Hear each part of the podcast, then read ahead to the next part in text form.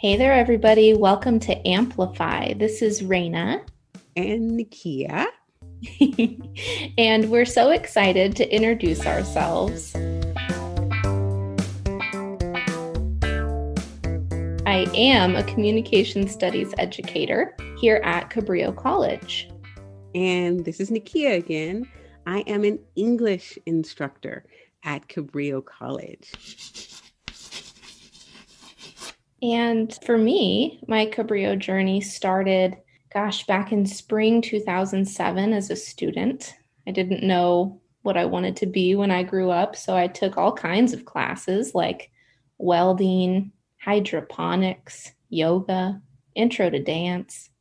And finally, I was forced to take public speaking, and I thought I might die.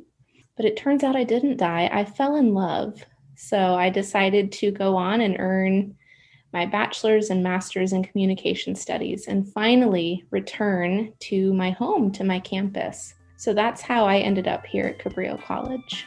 Mm-hmm. And I came to Cabrillo College kind of as a fluke, a little bit. Um, I'm originally from Southern California, and I had taught English composition for about seven years at uh, several community colleges in Southern California. When I first started um, teaching, you know, I loved words and poetry and language and literature and all those wonderful and beautiful things. So when I um, came to Cabrillo, I was just blown away at just the different ways the students interact with each other. Um, and I truly, truly enjoy being a part of Cabrillo's family. Absolutely. Absolutely. And I think one of the cool things about Cabrillo is getting to meet other educators who have different paths, different journeys, different stories. And it's been really amazing to collaborate with you, Nikia, because it's teaching me so many things that if I did my work alone, I wouldn't necessarily be aware of different ways of being, different ways of thinking. So, this has been a really incredible opportunity to collaborate and to learn different styles and ways of doing things together. Mm-hmm. Thank you, Raina. You know, it, it kind of just leads me to that idea that, you know, this is what we're shooting for and we're working for, right? When we talk about inclusion and equity and diversity, those are those are things that are really big in my heart and really big in some of the work that I'm doing and that Raina's doing. One of the interesting ways that we met is that we were both participants is the very first, we're the OGs, the very first uh, members of Cabrillo's Diversity, Equity, and Inclusion Certification Program. Uh, and this was a, a really, really cool project in which we read books and we did projects. Um, we actually put together projects and we presented it back to the college and talked about the things that we want to do. So that's kind of how we met. And we realized that um, we were doing some similar things. Absolutely. Yes. Like, for example, my DEI cohort project, my, what did uh, Dr. Akinjide call it? My action project I think that's what it was. Yeah. It's specific to public speaking in that I recognized that our students, particularly our students of color, their experiences were constantly decentered and pushed to the margins of our curriculum. So for me, the the larger focus for the DEI cohort turned into creating three new speeches that focused on inviting student experience into public speaking. And in that way, I developed three new speeches that had never been done before. They're titled Who I Am, Where I've Been, and Where I'm Going. So, not only identifying the intersectionality and positionality of our students, but also their past resources that led them to this point in their lives and helping us and themselves envision them reaching their own goals and succeeding. So for me, the DEI cohort was all about finding ways to invite our student experiences into the classroom as the center of our curriculum. And that's that's so wonderful um, because mine was And this was so interesting that we found these similarities in what we were doing, even though our approaches were very, very different. Um, yeah. For me, I started thinking about the number of African American students who were actually on campus and the visibility of African American students and supportive services for African American students. And my DEI project um, wanted to kind of take the that culture, take that capital that this small population of, of minoritized minority students have and bring that to the forefront. Um, so looking for spaces for Black students to feel more welcomed and feel more included, um, both in college governance as well as in their studies and with their teachers. And then also, I wanted to make sure that instructors were thinking about the different cultures of their students as yeah. they taught to make sure that they say, hey, we're not going to use a deficit mindset. We're not trying to get a student to a particular level, whether we're trying to reach that student at his or her or their level. And so it was it was really interesting that when I began talking to Raina and looking at some of the things that she was doing, I realized that a lot of what I was doing was very, very similar, that we both wanted to amplify student voices and student experiences. That's right. That's right. And it's magical, really, to come together in this way and fully realize this open ended dialogic space to invite our student voices, to invite our student experiences. So I'm just, I'm thrilled about that. And really, with our podcast, where we're going, what we hope to accomplish is really just that to keep this space open and inviting and really shaped by warm curiosity to really start to, again, amplify the voices and experiences of these incredible individuals who make our campus what it is. You know, these incredible students and maybe even later campus leaders and just start to invite dialogue and start to invite a growing awareness and recognize that learning is never a fixed product. It's always an ongoing stance of becoming.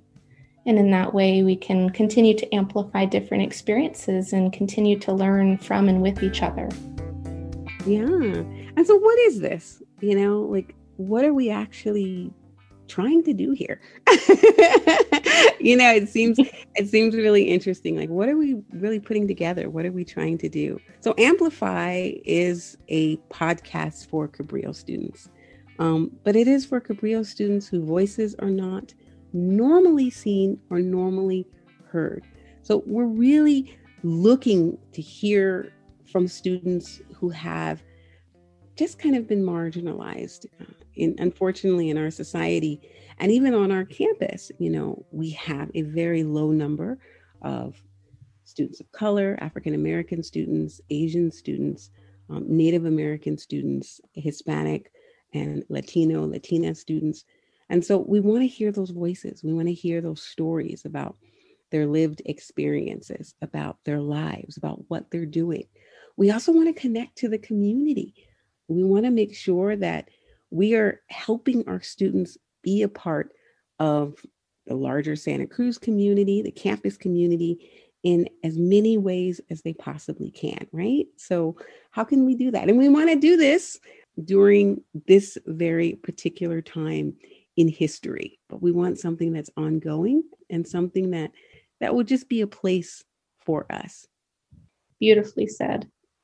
Yes, yes. And the ways in which we're doing that are multiple and diverse and exciting. So, for example, in my particular communication studies classes, I do an assignment called the Where I'm From poem, which is originally adapted by George Ella Lyon, where she takes particular moments of her life and puts it into poetry formatting.